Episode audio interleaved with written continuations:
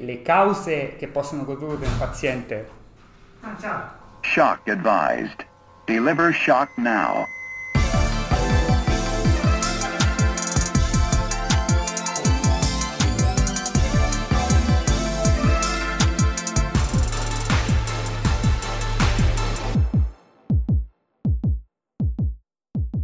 Ciao a tutti e benvenuti su Meocast. Io sono Alessandro Ciao a tutti, io sono Gabriele. e oggi parliamo di Eh, l'argomento principe della nostra specialità, l'arresto cardiocircolatorio. Evviva, un episodio che volevo fare da tantissimo tempo. Naturalmente noi non parleremo di tutte le miriadi di sfaccettature dell'arresto cardiaco, in particolare oggi ci concentreremo soprattutto sull'ecocardiografia nel PEA. Quindi introduciamo l'argomento con un breve caso clinico. Eh, quindi Gabriele è una meravigliosa giornata di settembre in pronto soccorso, sei rossi e ricevi la telefonata del 118. Un uomo di 35 anni ha perso i sensi improvvisamente mentre faceva la spesa. I soccorritori l'hanno trovato incosciente, che non respirava e non hanno sentito il polso. Quindi hanno iniziato le manovre di rianimazione secondo le linee guida ALS. Ti dicono anche che il DAE non ha scaricato e quindi hanno proseguito con le manovre di rianimazione, le compressioni, eccetera, eccetera. Arriveranno in PS fra 5 minuti. Quindi direi che verosimilmente ci troviamo davanti a un caso di arresto cardiaco. Assolutamente. Quindi Gabri, iniziamo. Prima domanda, cos'è l'arresto cardiaco? Allora, l'arresto che dovremmo meglio definire cardiocircolatorio Mm. è una condizione in cui c'è una mancanza assoluta di attività cardiaca e di conseguenza di circolazione sanguigna. Ciò porta rapidamente alla cessazione di tutte le funzioni degli organi del corpo e qualora non vengano intraprese specifiche misure di rianimazione cardiopolmonare eh, a cui da qui in poi ci riferiremo con eh, la sigla che è universalmente accettata di RCP, eh, questa condizione porta ad un danno nossico cerebrale e quindi o alla morte o alla dis- disabilità grave del paziente. E quali sono le cause di arresto cardiocircolatorio? Allora, eh, le cause di arresto cardiocircolatorio sono molteplici, quindi è molto difficile parlarne brevemente. Ad ogni modo possiamo dividerle in due grandi famiglie, cause elettriche e cause meccaniche. Nelle prime, la causa dell'arresto dell'attività cardiaca è un'aritmia che impedisce al cuore di svolgere la sua funzione di pompa. Nelle seconde, la produzione dell'impulso cardiaco è normale o comunque non riesce di per sé a determinare un arresto di circolo, ma esistono cause che impediscono al cuore di riempirsi o di svuotarsi, per dir così. Eh, è importante, esiste un'altra classificazione delle cause dell'arresto cardiaco ed è importante non sovrapporle, che è quella tra ritmi defibrillabili e ritmi non defibrillabili. Ok, Ehm, io ho anche trovato un altro modo di affrontare l'arresto che è un approccio abbastanza schematico che ho trovato su EMCRIT, cioè la catena della sopravvivenza. Dunque, provo a spiegartela un attimo. Per mantenere la perfusione d'organo, quindi secondo questa catena, è necessario che ci siano queste quattro condizioni. 1. Il cuore deve avere un ritmo elettrico compatibile con un'eventuale perfusione. 2. Il miocardio deve contrarsi in risposta a questo stimolo, a questo ritmo. 3. Le contrazioni del miocardio devono essere sufficienti da generare un polso, cioè una gittata cardiaca, che può essere palpabile oppure individuabile in altri modi. E 4. Questa gittata, cioè questo polso, deve essere sufficiente a generare una pressione arteriosa media tale da permettere la perfusione agli organi. Tutta questa catena funziona in modo che questi quattro punti sono tutti necessari, uno necessario per il successivo. Ehm, quindi il primo punto naturalmente è la presenza di un ritmo compatibile con la perfusione, eh, ma questo cosa vuol dire? Che poi si allaccia anche alla distinzione tra ritmi defibrillabili e non defibrillabili. Che cosa intendiamo più o meno per ritmo cardiaco? Allora, per darne una definizione del nostro contesto, molto sem- è difficile spiegare in poche parole che cos'è il ritmo cardiaco. È eh, quel ritmo che vediamo a monitor quando connettiamo il nostro paziente agli elettrodi. D'accordo? È difficile spiegare, mh, e non è questo il luogo probabilmente, tutto l'ECG, No, d'accordo? Ad ogni modo, quando noi abbiamo un paziente in arresto di circolo, la prima cosa che facciamo ovviamente è connetterlo al monitor. Mhm. Affinché abbiamo dei parametri vitali che ovviamente in un paziente in arresto non abbiamo, ma soprattutto abbiamo una traccia del ritmo cardiaco. Ma sono le linee guida AS. Assolutamente, dobbiamo farlo subito appena arriviamo sulla scena. A questo punto, quando abbiamo un paziente in arresto cardiaco, possiamo trovarci di fronte, come dicevamo prima, a due condizioni diverse. Quel paziente può essere andato in arresto cardiaco perché ha un ritmo defibrillabile o può essere andato in arresto cardiaco con un ritmo non defibrillabile. Ho detto perché? Perché nel caso dei ritmi defibrillabili, effettivamente quel ritmo è la causa che ha mandato il paziente in arresto cardiocircolatorio.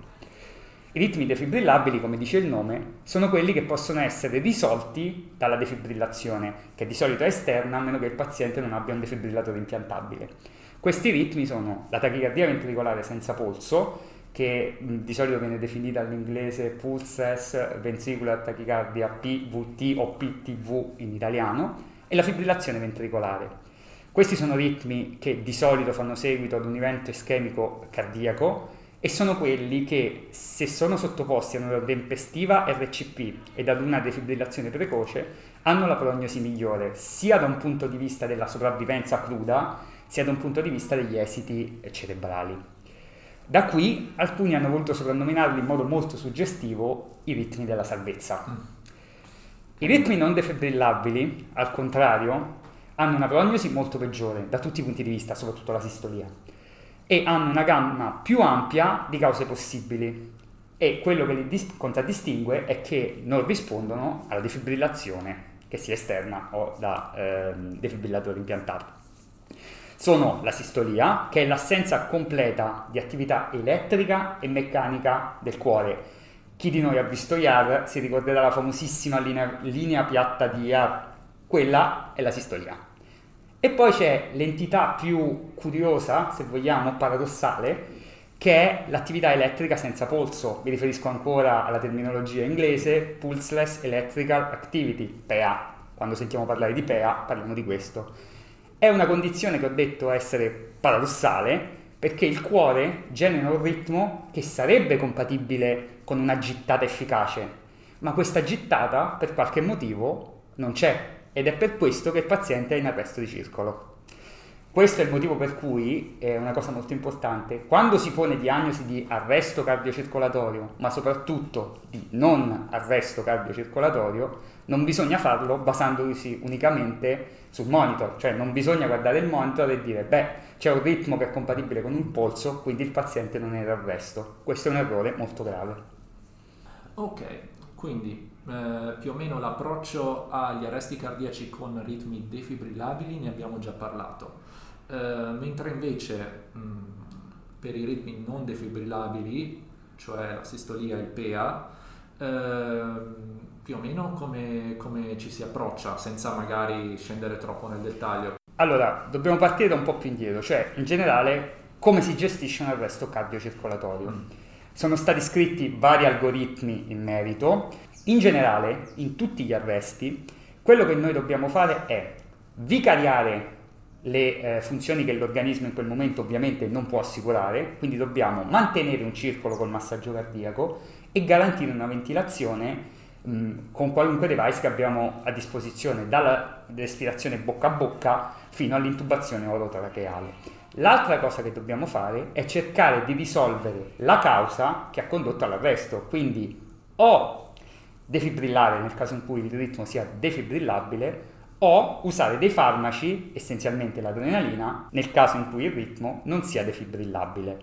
Questo protocollo, questi protocolli anzi meglio, hanno un discreto successo negli arresti da ritmi defibrillabili, ma da molti autori vengono giudicati inadeguati per la PEA perché eh, la PEA, come hai detto prima, ha una mortalità più elevata, mentre la mortalità dell'arresto con ritmi defibrillabili è abbastanza buona, no? È migliore di quella della PEA. La PEA ha mh, una percentuale di sopravvivenza veramente scarsa, alcuni autori parlano del 10% degli arresti. Mm. Eh, ritmo di presentazione che userò adesso significa il ritmo con cui il primo ritmo che vediamo quando attacchiamo il paziente al nostro monitor. Mm. I pazienti che hanno un ritmo di presentazione PEA, alcuni autori dicono che sopravvivono al 10%. Mm per cui effettivamente è una sopravvivenza veramente scarsissima. Quindi o la malattia è estremamente grave e noi non potremo farci niente, oppure i nostri protocolli magari potrebbero migliorare.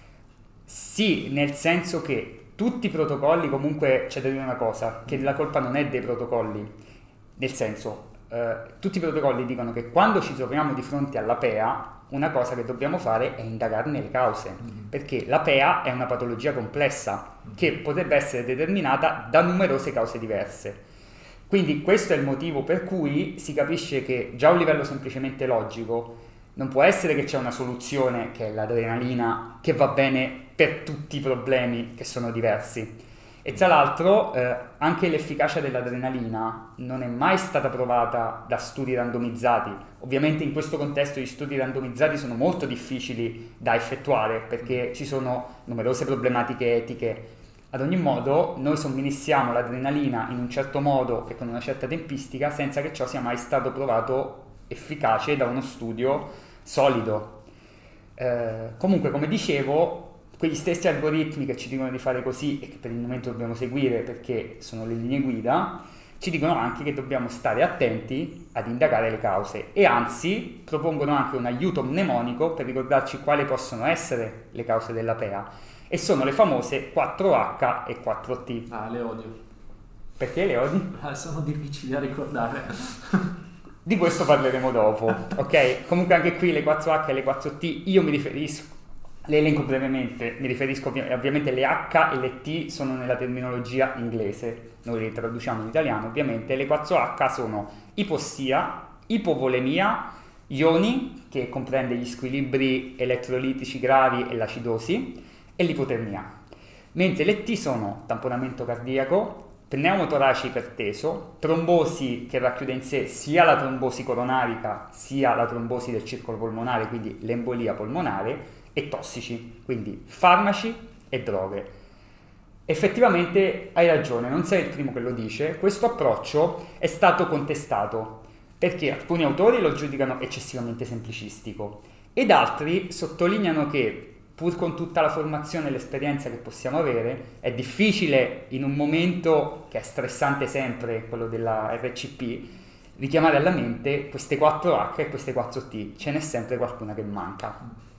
Quindi se queste 4H e 4T magari non sono la migliore delle cose, per adesso è l'unica cosa che abbiamo dal punto di vista di linee guida, ma sono state anche proposte delle alternative a queste linee guida? Sì, allora eh, nel 2014 uno studio che aveva come primo firmatario Littman proponeva di affidarsi all'elettrocardiogramma, in particolare alla larghezza del complesso QRS. Quindi, tenendo sempre per buono il cutoff di 120 millisecondi che tradizionalmente separa il QRS stretto dal QRS largo, che sono tre quadratini, tre quadratini tre piccoli dell'ECG, okay. ehm, dicevo, eh, con questa classificazione imputava la PEA in cui si presentavano i eh, complessi stretti a cause meccaniche quindi tamponamento, embolia polmonare, pneumotorace iperteso, una condizione eh, che chiamavano iperinflazione polmonare, che è per esempio quella dell'asma grave o della BPCO molto grave in cui i polmoni non riescono a svuotarsi, oppure i complessi stretti, diceva questo studio, potevano presentarsi anche nell'infarto miocardico acuto con rottura della parete. Mentre invece i complessi larghi si avevano o per cause definite in generale metaboliche e la facevano da padrone che effettivamente sono le cause più probabili, l'ipercalemia grave e l'avvelenamento da bloccanti dei canali del calcio, oppure alla disfunzione ventricolare da infarto miocardico. Poi c'è il ritmo agonico che anche tipicamente si presenta con dei complessi larghi, ma quella è una PEA che è quasi una sistolia. Ok? È valida questa classificazione? Nessuno studio successivo l'ha confermata ma bisogna dire che questo studio ha due meriti. Uno è aver sottolineato l'importanza di distinguere tra PEA e pseudopea e l'altro è aver riconosciuto un ruolo di primo piano all'ecografia bedside, che non è prevista dal protocollo LS in tali situazioni. Ok, ma quindi pseudopea, me ne vuoi parlare un po' di più? Che cos'è la pseudopea? Sì, eh, certo, in realtà l'abbiamo accennato all'inizio, mm-hmm. eh, cominciamo col dire subito che la pseudopea non è un arresto cardiaco. La pseudopea è una condizione in cui il cuore del paziente sta battendo, ok? Quindi per quella bellissima classificazione che hai detto tu prima di cosa serve per avere una perfusione, mm. c'è un ritmo che è compatibile con una gittata e la gittata c'è, ma il paziente è molto ipoperfuso. Quindi ah. questo polso non è in grado di sviluppare una pressione arteriosa media tale da garantire la perfusione. Sì, ma tra l'altro questa pressione non è neanche in grado di garantire un polso percepibile palpatoriamente. Mm-hmm. Ok? È un'entità sfuggente perché secondo tutti i protocolli che abbiamo diretti ai sanitari o comunque a chi è formato per farlo, la diagnosi di arresto cardiocircolatorio va posta nel momento in cui in un paziente incosciente non si riesca ad apprezzare un polso centrale, quindi o carotideo o femorale. Però diciamo che tali polsi possono essere percepibili anche, non solo nell'arresto, ma anche nelle condizioni di shock talmente grave che nelle arterie non si raggiunge una sistolica di almeno 50 mm di mercurio, che è il limite inferiore per percepire un polso. E poi diciamo anche che eh, soprattutto nell'ex ospedaliero, ma anche in shock room particolarmente agitate, eh, c'è rumore, ci sono tante persone, c'è lo stress di chi è lì ed ha sulle spalle la responsabilità di dire sì è in arresto, no non è in arresto mm. e quindi può essere anche difficile per motivazioni psicologiche riuscire a comprendere se il polso c'è o non c'è, considerando anche che è una cosa che deve essere fatta molto rapidamente. Mm.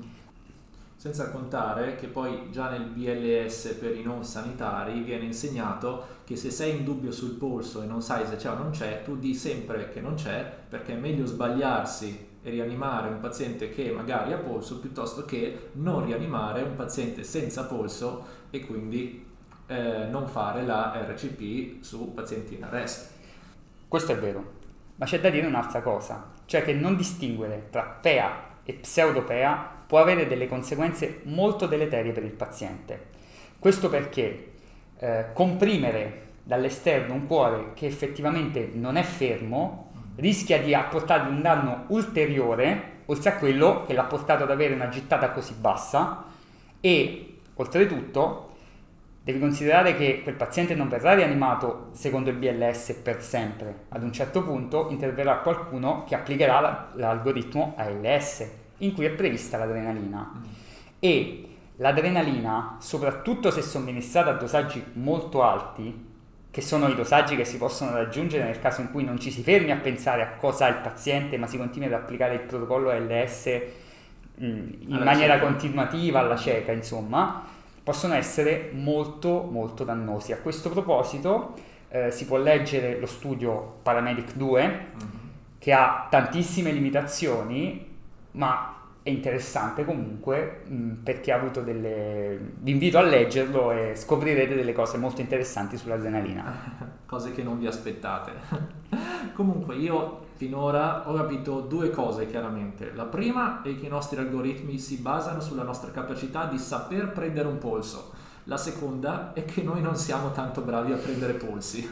Quindi sto individuando qua che c'è un problema. Quindi se se magari noi riuscissimo a fare meglio di così, se magari avessimo uno strumento magico che ci potesse aiutare a distinguere la PEA dalla pseudopea e quindi da vedere il polso meglio, in qualche modo, sentire il polso meglio.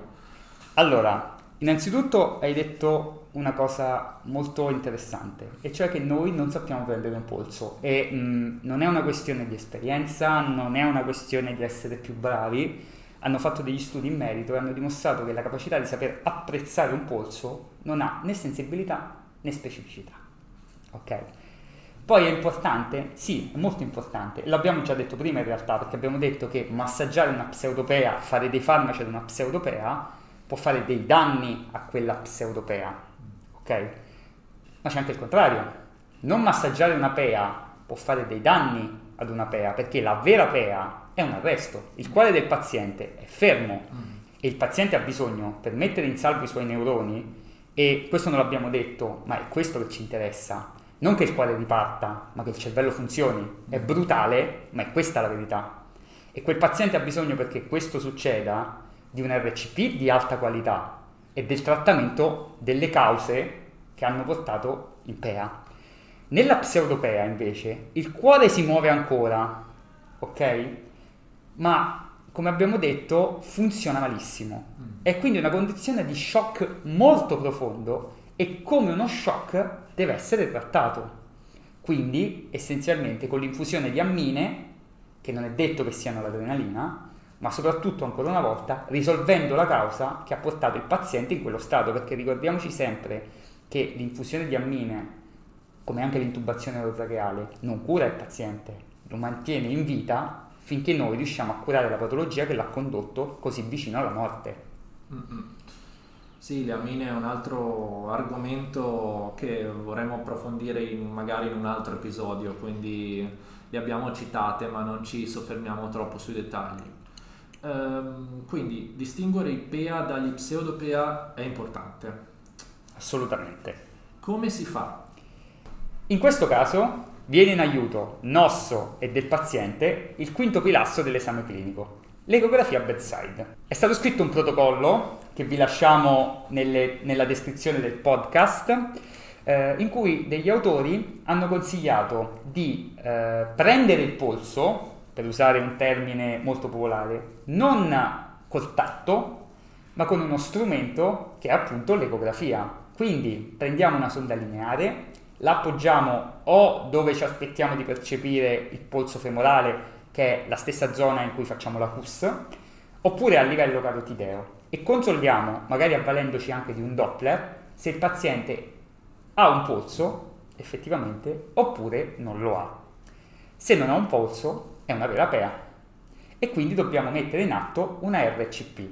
Gli autori di questo studio consigliano di fare lo stesso anche in quei pazienti che hanno un polso ma hanno dei segni di ipoperfusione talmente avanzata che sono praticamente in arresto. Quindi pazienti che hanno una bradicardia spiccata a complessi molto larghi, quelli in cui abbiamo una curva delle TCO2 che ha- presenta dei valori molto bassi, inferiori a 20, oppure quelli in cui non c'è la curva della SPO2.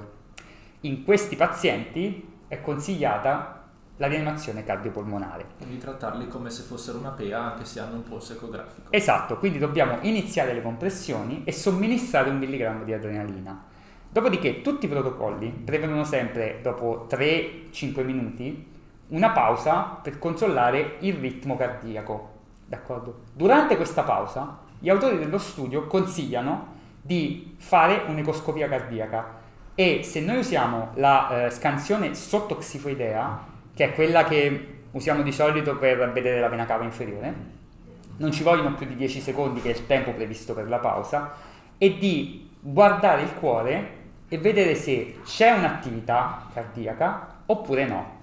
Se l'attività cardiaca non c'è, riprendiamo la, la nostra RCP e eh, dopodiché alle pause successive, perché ogni 3-5 minuti faremo sempre una pausa, applicheremo un protocollo di cui parliamo dopo. Viceversa, se l'attività cardiaca invece c'è, possiamo o continuare con la rianimazione cardiopolmonare oppure smettere con la rianimazione cardiopolmonare e trattare questa condizione come uno shock profondo, quindi come una pseudopea e quindi con l'infusione di ammine. Invece, se riscontriamo un polso ecografico, che cosa dobbiamo fare? Dobbiamo trattarlo come quello che è uno shock molto grave. Quindi intanto viene consigliato di eh, effettuare una valutazione della necessità di passare a una via aerea avanzata, che è una cosa da fare con molta cautela, perché questo paziente è già molto molto molto instabile, quindi rischiamo con i farmaci e con la pressione positiva di renderlo instabile del tutto. Quindi l'assunto before resuscitate, then intubate resta sempre valido. Comunque, dicevamo, anche qui è fondamentale indagare le cause e anche qui le cause possono essere le 4H e le 4T, ok? Ed alcune di queste possiamo escluderle con l'ecografo e le altre possiamo escluderle usando strumenti che sono rapidamente mh, disponibili in un PS, l'emogas analizzatore, l'esame tossicologico delle urine e poco altro. Ok. Quindi, eh, nel caso noi trovassimo un pulso ecografico, siamo davanti a una pseudopea e eh, la dobbiamo trattare come uno shock. Comunque, mentre, la- mentre stiamo trattando lo shock, dobbiamo ancora concentrarci sulle cause della pseudopea, cioè dello shock profondo. E ehm, l'ecografo ci viene in aiuto, hai detto. Fondamentale direi. Ok, come, mm, come funziona? Allora, come in tutti i casi in cui vogliamo fare un'ecografia bedside, dobbiamo sapere cosa insonare e cosa cercare. Perché andare a spasso con l'ecografo sul corpo del paziente non serve né a noi né a lui. Gli autori dello stesso protocollo di cui parlavamo prima hanno proposto di usare l'IMAP. Anche questo in, questo, in questa puntata del podcast abbiamo usato molte sigle, ma ahimè eh, sono una costante della medicina moderna. IMAP è un termine, ehm, è una sigla che si riferisce alle iniziali di alcune parole in inglese, sono cinque lettere, H-I-M-A-P. È una modifica del protocollo RUSH che si usa di solito nello shock. Ok? Quindi, cosa dobbiamo andare a cercare nel nostro paziente con uno pseudopea o anche con un PEA? Quindi, cominciamo. H. H sta per heart, cuore. Abbiamo detto prima che se è una PEA, alla prima pausa la prima cosa che guardiamo è il cuore. Di cosa ci possiamo accorgere? Beh, intanto se c'è tamponamento cardiaco, quindi se c'è versamento attorno al cuore. Possiamo accorgerci se c'è una dilatazione del ventricolo destro, che ci segnala che potrebbe esserci un'embolia polmonare. Se il cuore sta ancora battendo, possiamo indagare sulla sua funzione globale e segmentaria e possiamo fare una cosa un po' più avanzata che è calcolare un velocity time integral sulla ehm, posizione di, di efflusso del ventricolo sinistro. Eh, non lo spieghiamo qui nel dettaglio, comunque è un indice della funzionalità del ventricolo sinistro e soprattutto varia nel tempo permettendoci di capire se quanto abbiamo fatto al paziente sta funzionando oppure no. Ovviamente il cuore è la cosa più importante da guardare in questo contesto, ma non dobbiamo dimenticarci che l'arresto può essere causato da cause che sono extracardiache. Quindi, cosa dobbiamo guardare dopo aver guardato il cuore? Dopo H, I. I sta per inferior vena cava, che ci dà un'idea dello stato di riempimento del paziente. Abbiamo detto prima che una delle H è l'ipovolemia. Bene, una vena cava piccola e molto collassante ci dice che il paziente, per usare un termine che ci piace molto, è vuoto. Ok? M sta per Morrison, che è lo spazio tra fegato e rene destro, la tasca di Morrison. Questo è uno dei luoghi in cui si raccoglie il liquido nel caso in cui ci sia un'emorragia intraperitoneale. Quindi magari abbiamo già visto la vena cava inferiore che è piccola e collassante, vediamo il liquido nel Morrison e ci rendiamo conto che il paziente sta sanguinando dentro la pancia. Perché sta sanguinando? A. Aorta. Può, può sanguinare perché ha un aneurisma dell'aorta rotto e dobbiamo cercare di esplorare tutta l'aorta, quindi sia a livello toracico sia a livello addominale, perché oltre all'aneurisma potrebbe esserci una dissecazione dell'aorta. E infine P sta per polmoni. Guardiamo i polmoni con un'ecografia toracica e dobbiamo renderci conto essenzialmente di due cose.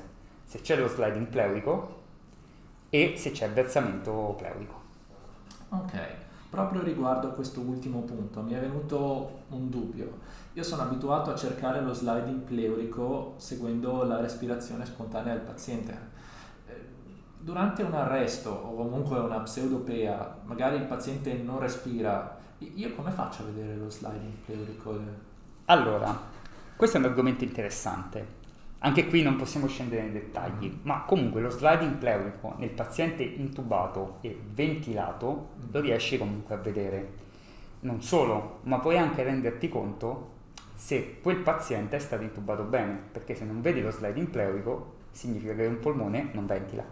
Può essere difficile perché se il paziente è intubato il- non viene ventilato durante le pause del massaggio, ma eh, c'è la rianimazione in continuo, quindi qualcuno massaggia sempre, tranne che nelle pause per la verifica del ritmo, e il paziente viene ventilato ogni 10 secondi. Ok? Se è col ventilatore ancora meglio, farà il suo numero di atti e tra l'altro hai liberato due mani.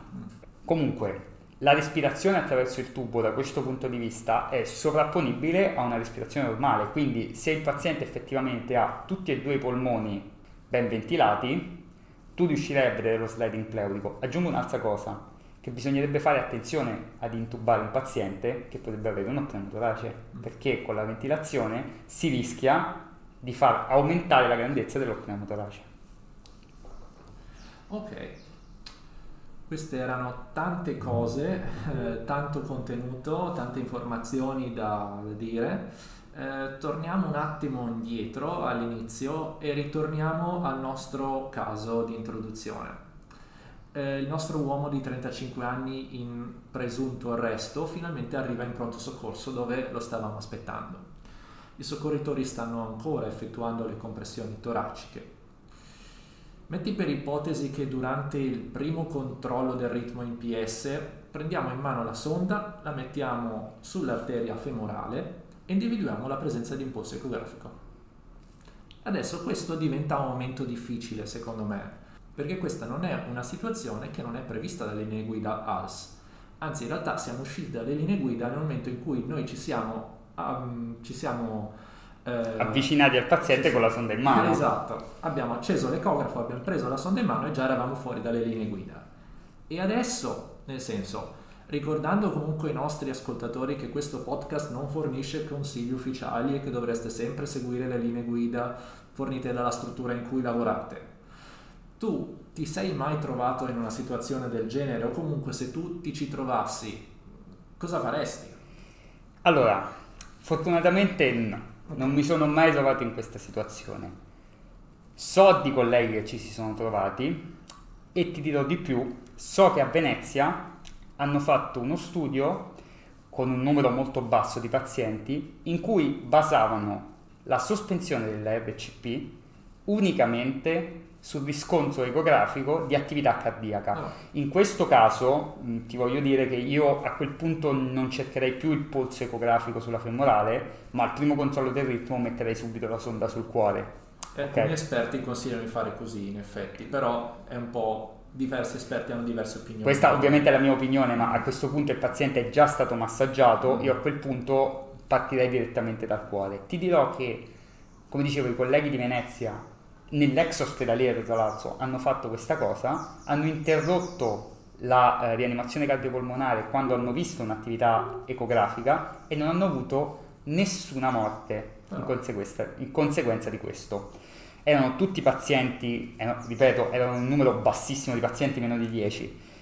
Tuttavia è un dato da considerare. Poi aderire o meno alle linee guida è un problema della scienza moderna, della scienza medica moderna. Teniamo conto che le linee guida sono un riassunto di quello che è stato fatto fino a quel punto, ma scrivere una linea guida richiede tempo, non sempre c'è accordo sulle linee guida e eh, cosa farei io in questa situazione? Se trovassi un'attività cardiaca, penso che mi fermerei. Mi fermerei, ovviamente quel paziente, se mh, mm, tu mi hai fatto questa domanda, presumo che tu intendessi, vedi un'attività ma non senti il polso. Mm.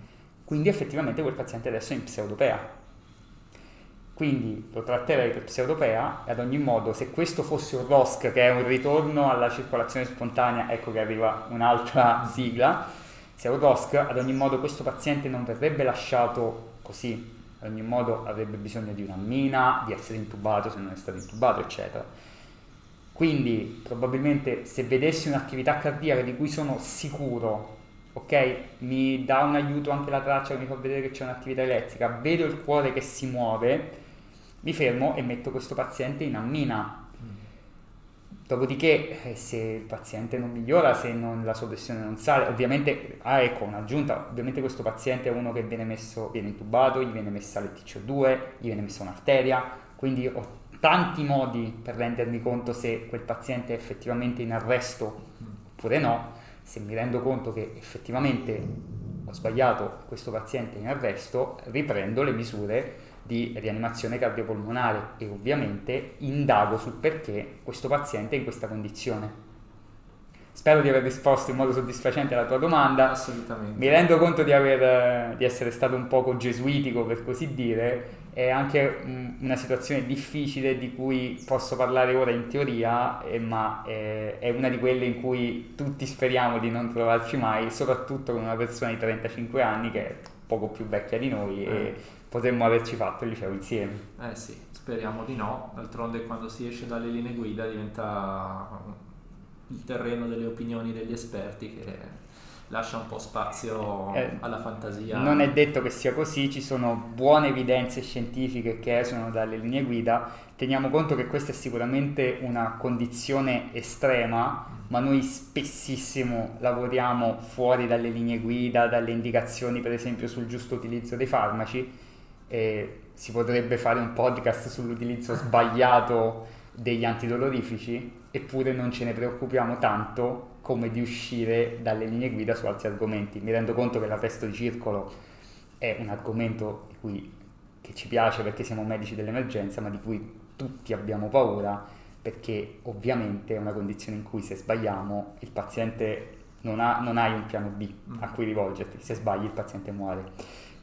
Quindi questo è vero, ma dobbiamo tener conto che le linee guida, eh, ripeto, sono un riassunto, Mhm. non è tutto quello che c'è su ogni argomento. Ok. Vabbè, direi che di informazioni ce ne sono, possiamo fermarci qui per Forse adesso. anche troppe. e io cercherò di mettere tutti i link alla bibliografia che abbiamo citato in questa sessione perché trovo anche lo studio di Venezia. Non saprei, Ah, lo eh, cerco. te lo cercherò. Eh, sì, vabbè.